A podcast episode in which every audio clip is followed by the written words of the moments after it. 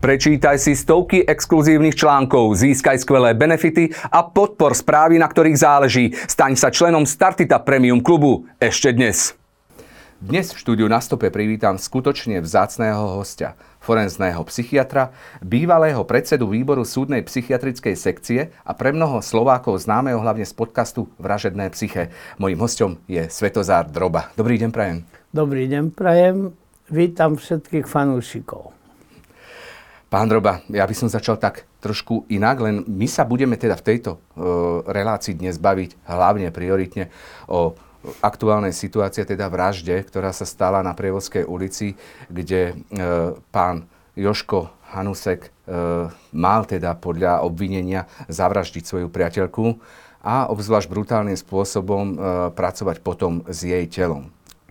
Na začiatok by som sa ale spýtal. Vy tvrdíte, že v každom z nás je vrah. Je to tak? No, e, odvolám sa tu, ne, nevymyslel som to ja, ale ako forenzný a klinický psychiatr sa s tým plne stotožňujem.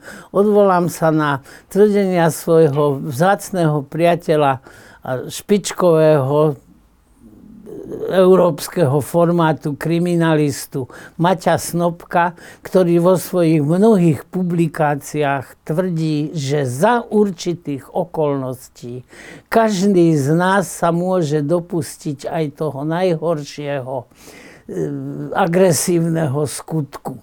Nebudeme tie okolnosti rozoberať, lebo to by sme tu boli do rána, ale fakt je jeden, že aj ten najmieru milovnejší človek v určitých situáciách je, skoro by sa dalo povedať, donútený k tomu, aby sa určitým spôsobom, ktorý nie je v súlade s jeho humanisticko-filozofickým založením a podstatou stotožnený.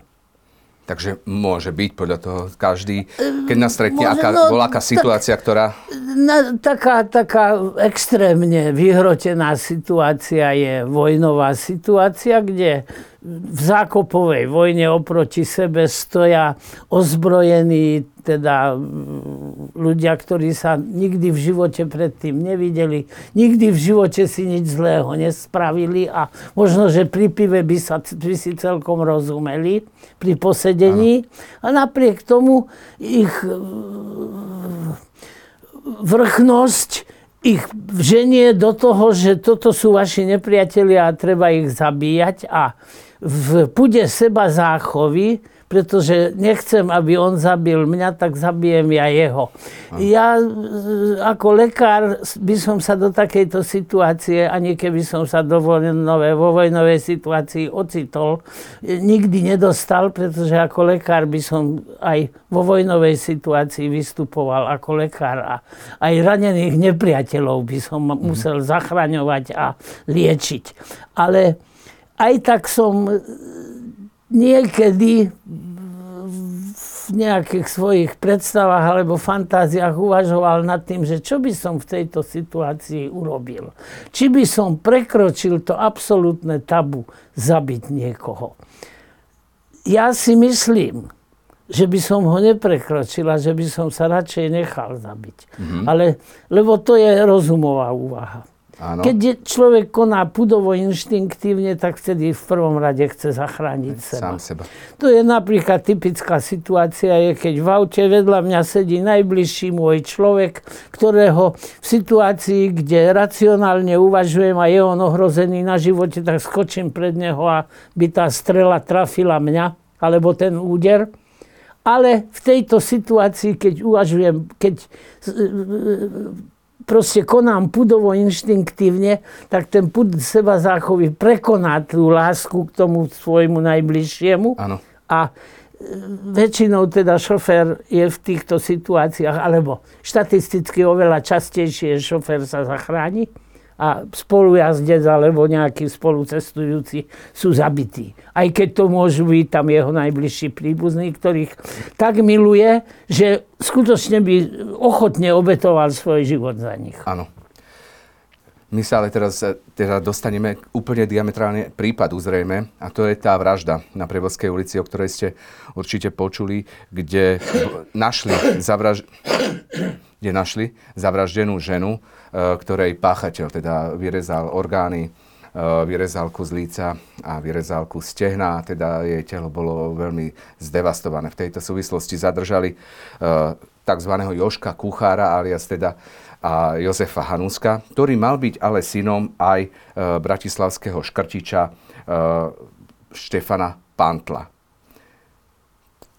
Keď sa k tomuto prípadu, na ten prípad pozriete, čo sa tam vlastne mohlo stať, že, že e, ten páchateľ e, rozrezal takýmto spôsobom to mŕtve telo? No, v každom prípade už som sa k tejto veci vyjadril aj pre televíziu Joj, aj pre televíziu Markíza v, tele, v ráne, teleráne s Markízou. A k týmto veciam, ktoré som povedal a v ktorých som sa čo najúzkostlivejšie snažil dodržať e, prezumpciu neviny, pretože tu musíme dodržať, dokiaľ ten človek nebude právoplatne odsúdený. Aj keď sa priznal, aj keď niektoré fakty sú považované za overené a za nespochybniteľné. Takže môžem len zopakovať. Máme sa o tom prípade, aby som vošiel do toho, že nebáme sa o, teraz o Joškovi, Áno. ale bavme sa o tom prípade, čo páchateľ tým, že z nej vyrezal tie orgány, e, čo sa v ňom odohrávalo, čo to všetko mohlo byť? V každom prípade z mojej, môjho odborného a skúsenosťami, mnoho desaťročnými skúsenosťami klinického a forenzného psychiatra podporené e, stanovisko je, že toto konanie muselo mať eroticko-sexuálny podtext. Nebolo to čiste konanie v afekte, kedy väčšina agresívnych skutkov prebehne v afekte nejak zlostne, alebo konanie premyslené racionálne nájomného vraha. Ale v tomto prípade bol, sa jednalo o konanie, ktoré jednak tam určite jednou z premenných bola genetická zakódovanosť tohto konania v osobnosti toho človeka. Ďalším, ďalšou premenou mohla byť tá teória kľúču a zámku. Kľúča a zámku. Že teda ja začnem určitým spôsobom, ja niečo, niečo urobím a zrazu to vo mne e, niečo prebudí, o čom som do, doposiaľ ani nevedel. Mm-hmm. V psychosexuálne erotickej oblasti sú takéto veci. A najmä násilné e, eroticko-sexuálne skutky nezriedka sa takýmto spôsobom dostanú na svet, že sú uskutočnené aj človekom, ktorý sa dovtedy takýmto spôsobom neprejavoval. Nič viac Podľa, už k tomuto nie, jasne. si neviem predstaviť, že by som mohol povedať, pretože e, pokiaľ, aj pokiaľ sa niekto prizná k tomu skutku, tak ne, nemôžeme ho považovať za... Ja sa tomto inak spýtam, lebo tam to bolo zakvalifikované v prvom odseku, čo nasvedčuje, že ten úmysel e, narábať asi s tým telom takým spôsobom, ako bolo narobené, e, podľa kvalifikácie zatiaľ nebol preukázaný. Teda e, bola zavraždená a podľa toho, čo vychádza z toho, e, že, že práve sa to, to že, že bolo s tým telom narábané a boli z nej vyrezané orgány, mohlo byť e, e práve až potom premyslené, keď e, to telo už e, bolo mŕtve a... O premyslenosti tu hovoriť, to, to, to bolo, toto konanie, to spustené, by som, toto konanie by som skôr kvalifikoval ako konanie inštinktívne, pudovo, jednak spustené a jednak potom už aj v ňom pokračované, keďže sa to tomu človeku môže úplne vymknúť spod kontroly, tomu páchateľovi. Ale hovorím, to sú hypotetické úvahy, ktoré naozaj veľmi zdôrazňujem ich mhm. hypotetičnosť, pretože mi je vzdialená a priam nenávidím nejaké ktoré prípady, e, teda respektíve teórie, ktoré by sa mohli čo len vzdialene podovať konšpirácii. Tak tu chcem hovoriť len o faktách, ktoré mm-hmm. sú overiteľné. To je tá genetická zakodovanosť a ten, ten, tá teória kľúča a zámku, že teda ja určitým spôsobom konám, to môže byť aj v afekte, a zrazu sa vo mne prebudí niečo, o čom som doposiaľ ani nevedel. Takže áno, že hovoríte o tom, že páchateľ mohol zavraždiť a v tom sa v ňom prebudilo to, to niečo, o čom možno aj netušil a e, vykonal ten, ten ďalší akt. Existujú e, ob, všeobecne známe informácie o tom, že to bolo dosť búrlivé spolužitie a že tam zohrával rolu alkohol. Takže ano. toto, boli, toto sú ďalšie premenné, ktoré tam mohli zohrať. Alkohol zohráva rolu pri rolu. takomto konaní? Nezriedka, napríklad u toho bratislavského škrtiča z roku 1979, tam alkohol bol za každým spúšťačom jeho agresi- sexuálne mm-hmm. agresívneho správania. Keď ste spomenuli toho bratislavského škrtiča práve v súvislosti s touto vraždou, o ktorej sa bavíme, bol zadržaný e, Jozef Hanuska, e, ktorý je prezývaný teda aj e, kuchár Joško.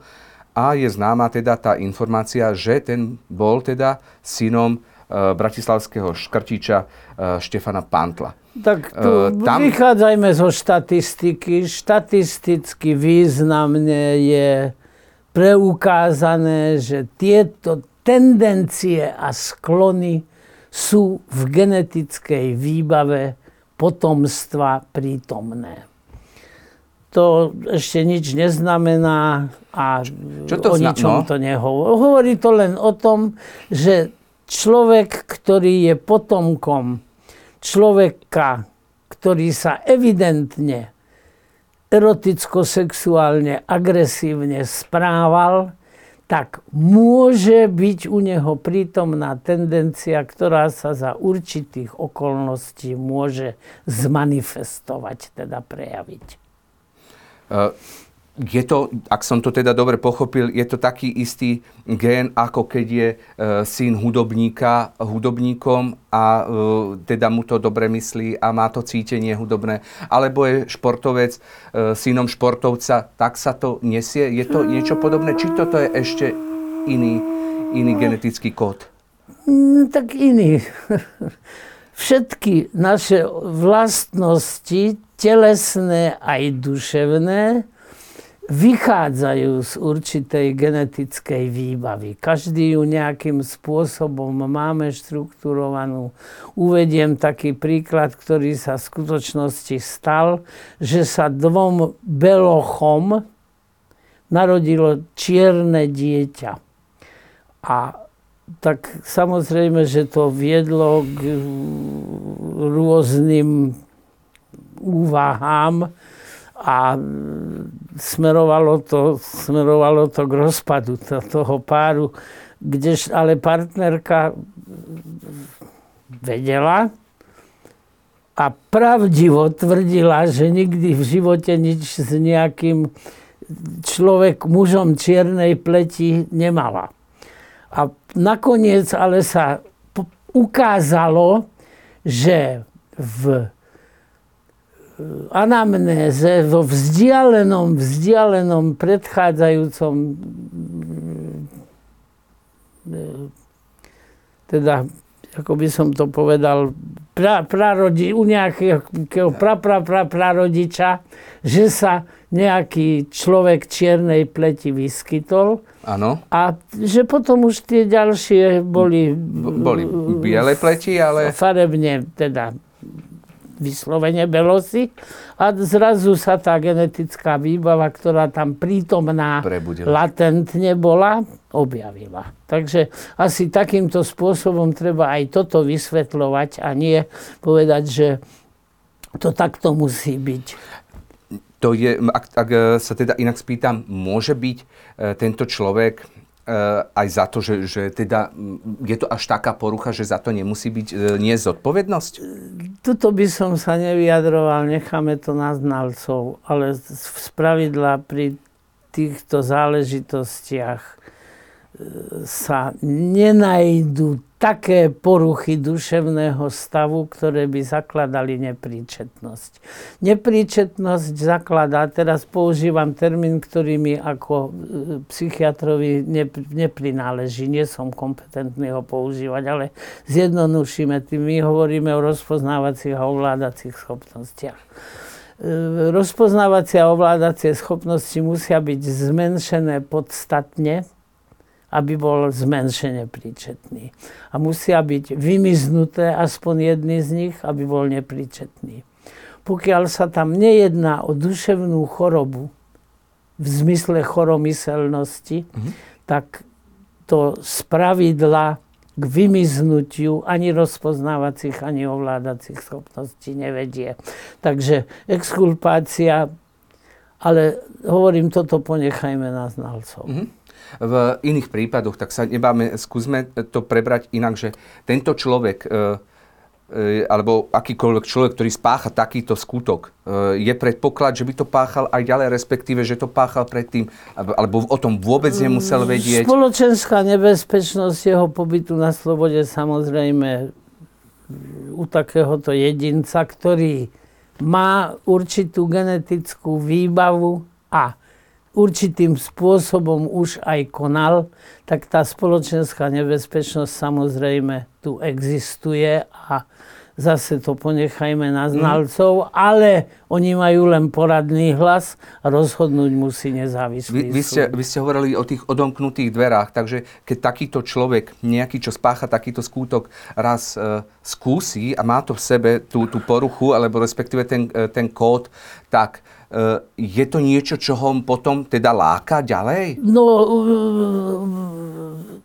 dalo by sa to takto trošku zjednodušene, ale v podstate dalo by sa to takto povedať, len práve preto potom nariadujeme ochranné opatrenia, ochranné liečenie psychiatricko-sexuologické, kedy takéhoto človeka naučíme s touto svojou poruchou, lebo to nie je choroba, mm-hmm. to je mhm. porucha. Áno. A s touto poruchou ho tr- musíme naučiť žiť a pokiaľ on dobre spolupracuje a je ochotný sa podrobiť tým opatreniam, ktoré tu budú e, a dajú sa, je ich treba predpokladať, tak potom samozrejme, že tá spoločenská nebezpečnosť jeho pobytu na slobode môže byť podstatne eliminovaná. E, ja si zo svojej praxe pamätám, e, že, že sa tu odohral prípad, keď chodil a navštevoval takýto sexuálny deviant, nebol to teda vrah, ale bol to sexuálny deviant psychiatra, nakoľko bol už prepustený z väzenia po prvom delikte a ten e, ho navštevoval pravidelne podľa toho, ako mal nariadené, hovoril mu, že užíva lieky a dokázal ešte aj toho psychiatra, ktorý ho mal na dohľad, presvedčiť o tom, že, že on sa chce liečiť, že je zdravý a že je v poriadku. A potom sa preukázalo, že zneužil 13 e, chlapcov ďalších. No, existujú tzv. egosyntónne deviácie a egodistónne deviácie. Egodistónna deviácia je taká, s ktorou sa ten človek nestotožňuje a privádza ho do nepohody a diskomfortu. Nechce, aby, aby to tak bolo. Mhm. Takže ako vy spoznáte toho páchateľa, ktorý, uh, ktorý sa chce liečiť a ktorý, ktorý predstiera, predstiera že, sa chce liečiť? Ťažko. Tu je dosť veľký problém a je to treba veľmi starostlivo zvážiť, ale neznamená to, že tohoto človeka by sme mali na, do smrti zavrieť do bláznivca, mm-hmm. pretože predsa len je to obmedzenie jeho osobnej slobody a pokiaľ eh, hoci len je, je tu dobrá nádej na to, že sme schopní ambulantným liečením a ambulantnou starostlivosťou tú jeho spoločenskú nebezpečnosť obmedziť a eliminovať, mm-hmm. minimalizovať do tej miery, že to bude spoločensky únosné, tak by sme mali tak, takéto riešenie hľadať. Ja sám osobne som, tak samozrejme, že som úplne a jednoznačne proti trestu smrti. V poriadku. I keď napríklad masaker v Leopoldove, keď bolo 5 dozorcov zavraždené trest, e, odsúdenými, ktorí mali vysoké tresty a už sa im vlastne skoro ani nič horšieho nemohlo stať, tak ten by sa asi pravdepodobne nebol odohral, keby trest smrti existoval. Ale to je naozaj výnimočný a úplne špeciálny prípad. To som zažil ešte ako príslušník zboru väzenskej justičnej stráže. Robil som v tom čase primára psychiatrického oddelenia väzenskej nemocnice. No ale to chcem... No, tu som sa chcel vrátiť, že, že ako, kto vyhodnotí e, to, to, e, tú hrozbu pre spoločnosť veľmi, toho páchateľa, ktorého, prepu, ktorého prepušťajú? starostlivo to musí vyhodnotiť jednak psychiatr, ktorý to ochranu, Áno. tú ochrannú liečbu vykonáva ano. a jednak ešte aj nezávislý no, A tohto prepustili bolo. a zneužil ďalších 13 chlapcov. A kto nesie zodpovednosť za to, že sme opäť pustili páchateľa, lebo sme vyhodnotili, že je v pohode a, a zneužil ďalších 13 e, ľudí, detí. E, a, teda sme neochránili tú spoločnosť pred týmto deviantom. Sa, dostávame sa na veľmi tenký ľad, pretože nikto na svete nie je neomilný. Mm-hmm. A istá je len smrť. Áno. Neomilnosť, viete, ja bez falošnej skromnosti si o sebe myslím, že som veľmi múdry, veľmi dobrý odborník a e, tie, tie skúsenosti mnoho desaťročné, tie tu samozrejme zohrávajú rolu. Ale Nemyslím si, že som najmúdrejší na svete a nemyslím si, že mám patent na rozum. Ano. Nie, to nemáme nikto. Ten... Takže veľmi starostlivo treba zvážiť. Je tu ešte jedno opatrenie, ktorému hovoríme ochranná detencia. Toto je u nás také zariadenie. Detenčný ústav. Detenčný ústav ale aj tam je treba čas od času toho človeka, na ktorého toto bolo uvalené, treba jeho duševný stav prekontrolovať, či nedošlo k takej zmene. Pretože medicína vo všeobecnosti a psychiatria, adiktológia, sexuológia, teda tieto príbuzné odbory, zvlášť sú v takom mohutnom rozvoji, že ja sám som z toho niekedy úplne, úplne, no mám pred tým obrovský rešpekt. Tak povedzte, pretože... ako? Ako definitívne e, vyliečiť takého človeka, ktorý si sebe nosí takýto kód? Definitívne sa to nedá, mhm. pretože mm-hmm. existuje ešte jedno veľmi drastické opatrenie, o ktoré on musí sám požiadať, a síce kastrácia. Ochranná Áno. kastrácia. To je jediné, Keď on tak... sám o to požiada, tak je to možné vykonať. A stalo sa, pretože ten genitál je výkonný orgán, ale ten regulačný orgán je mozog. Psychosexualita sa odvíja od mozgu. A genitál väčšinou poslúcha mm-hmm. a keď je on redukovaný do tej miery, že tá hormonálna výbava sa u toho človeka, utlmí? tak samozrejme, že sa utlmí aj tá celková jeho, ten, použíme to, použíme to ľudové slovo chtíč. Áno. Teda, že, že nebudem, nebudem už tak psychosexuálne vybudený, tým svojim deviantným, tou svojou deviantnou výbavou genetickou. Ale aj taký človek sa dopustil v budúcnosti ešte protizákonného konania. Takže, Takže tá absol- skúsenosť je taká. Tá skúsenosť je taká, že absolútne odstrániť toto riziko nevieme a že musíme odhadnúť, nakoľko sme schopní toto riziko eliminovať a priblížiť k tomu, že už neexistuje. Mm-hmm. A potom sa môžeme rozhodnúť po veľmi starostlivej a opatrnej úvahe, berúc do úvahy ďalšie možné obete tohto devianta, môžeme sa rozhodnúť, že ukončíme tú starostlivosť. V takomto prípade by som ale odporúčoval pri najmenšom ambulantnej starostlivosti pokračovať dlhodobo, ba až doživotne. A pokiaľ on s tým súhlasí, tak treba toto jeho želanie rešpektovať a vôbec netreba už s tým nič robiť. A treba veľmi starostlivo sledovať, či do, tam veľmi ďalšie premene tu vstupujú do hry. Mm-hmm. Napríklad sociálne zázemie toho potenciálneho páchateľa. Keď on má dobré sociálne zázemie, tak tam môže byť, môžu byť kontrolné mechanizmy, ktoré sa postarajú o to, aby Rodina dodržiaval liečbu, aby aby, aby vyhľadával aktivity, ktorými by to riziko protizákonného konania u seba znížil a takmer odstránil. Ale absolútna, absolútna istota a nespochybniteľnosť tu skutočne, to si musím povedať, ja som opakovane hovoril aj pri svojich verejných vystúpeniach. Nemám kryštálovú gulu. Neviem mm. povedať, nikdy sa už ničoho podobného nedopustí. No tak toto neviem, pretože istá je naozaj len smrť.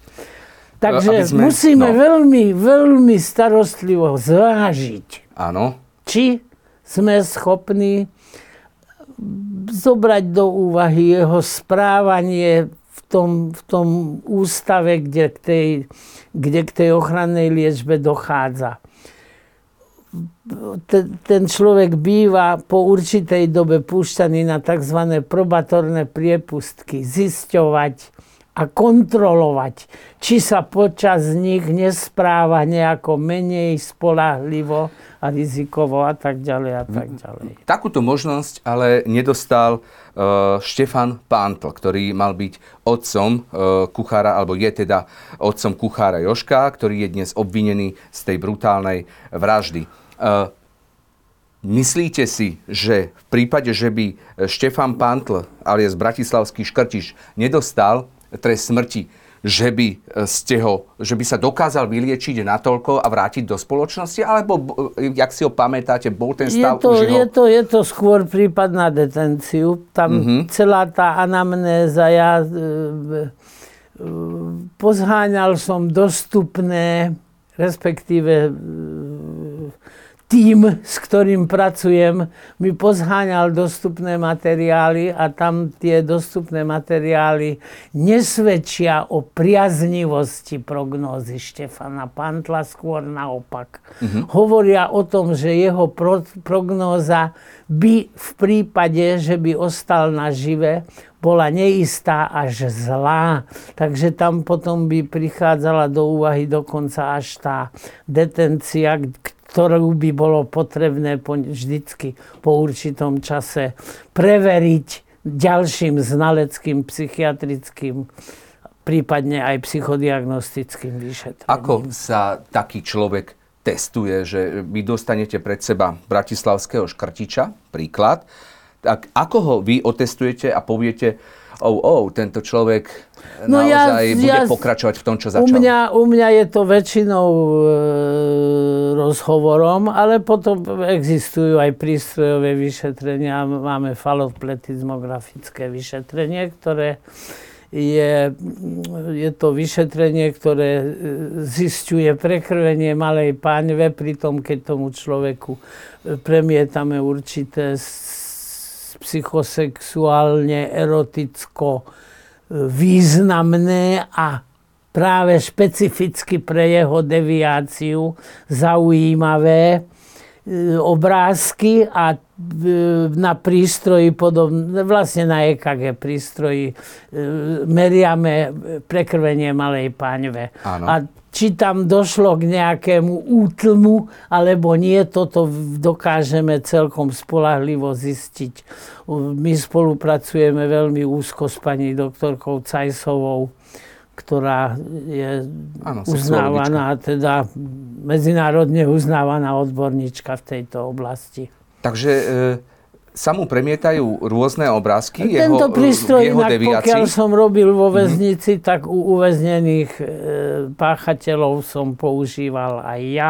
Teraz k nemu prístup nemám, takže hovorím spolupracujem zažili, s pani doktorkou. Áno, a zažili ste vy, že, že teda bol ten páchateľ, ak ste mu toto prehrávali, e, nejaký agresívny, zostal inakší a vedeli ste vyhodnotiť, Pardon, že tá, je to nebezpečné? Tá, tá, tá agresivita sa u neho nemusí prejavovať prima výstav na jeho správaní. Táto prekrvenie malej paňove on nedokáže ovplyvniť. Áno. Keď on sa díva, no a musíme sledovať, či on sleduje či to, či to sa nesnaží podviesť celé vyšetrenie. Aha, že to pozera, že... Zažmúri mm, oči, nepozerá sa. Áno, áno, áno, áno. Že, že... Tak to ale, to, to ale vieme prekontrolovať. Takže sú tam tie znaky ako?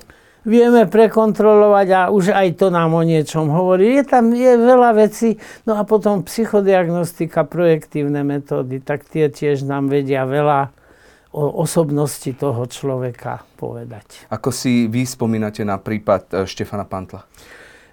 Neviem, či som náhodou nerobila ja na neho posudok. Ja ano. si naň spomínam, že to bol, prípad, uh, tej, že to bol bratislavský škrtič a mal uh, veľmi podobné meno jednému, jedného z našich nadriadených, na, tak na... sme, sme tak, tak ako padla nám sánka, že takto sa volá.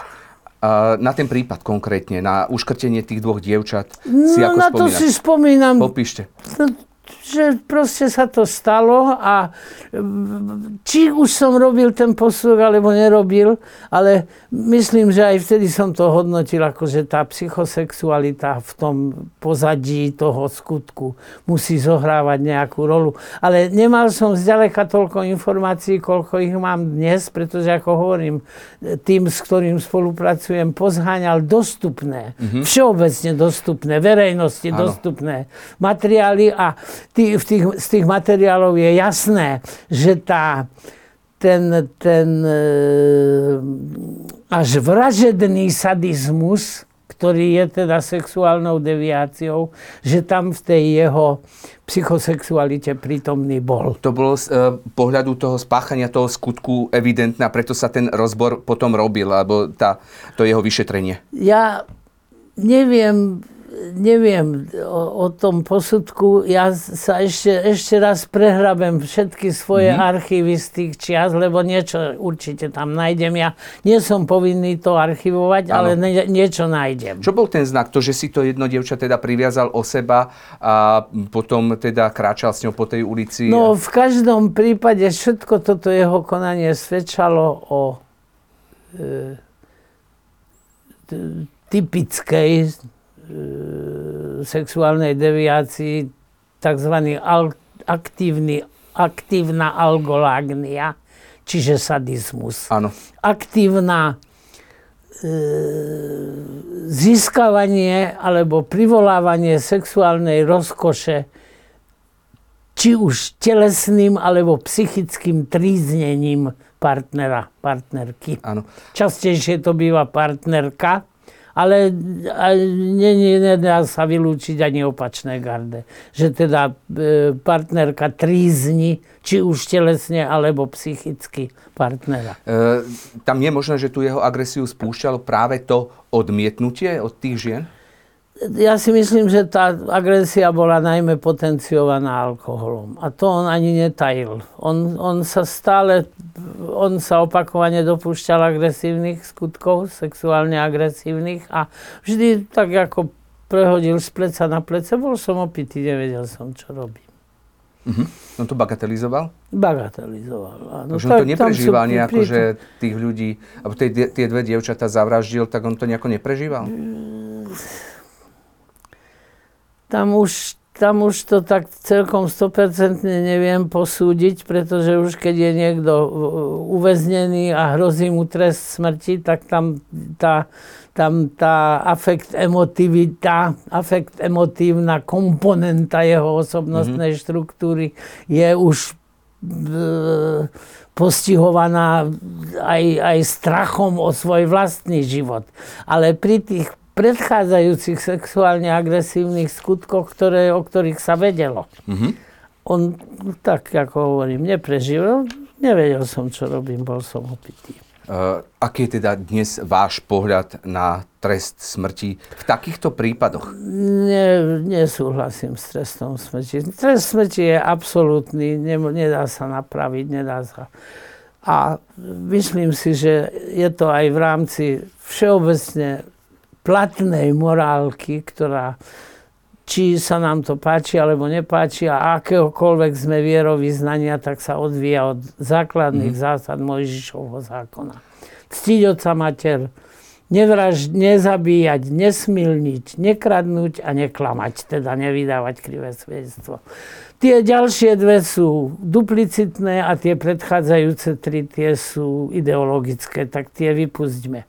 Ale týchto 5 mravných zásad, myslím si, ešte zatiaľ v, u ľudstva prekonaných nebolo. Keď ste také posudky robili, v ktorých hrozilo možno až ten trest smrti, e- a vedeli ste, že ten váš posudok môže ovplyvniť rozhodnutie súdu v takomto prípade, e, rozhodovali ste sa ja Mám, ja mám len poradný hlas. Ja nemôžem príčetného páchateľa, ani zmenšenie príčetného, mm-hmm. urobiť nepríčetným. To proste a opačne? Sa...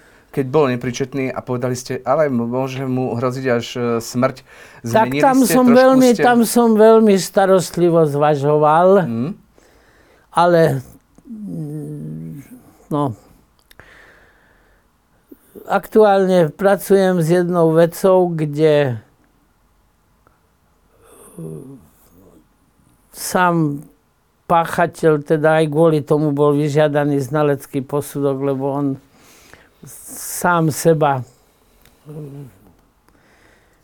vykresluje v svetle duševne chorého človeka, ale to jednoznačne na žiadnu psychotickú štruktúru, teda štruktúru e, svedčiacu o úplne e, narušenom kontakte s realitou a teda o choromyselnosti nesvedčí a nikde to nezapadá. No ale jednoduchšie sa mi tá plná príčetnosť, teda stav, ktorý zakladá plnú príčetnosť, aby som použil termín, ktorý ja som kompetentný hovoriť o rozpoznávacích a ovládacích mm-hmm. schopnostiach.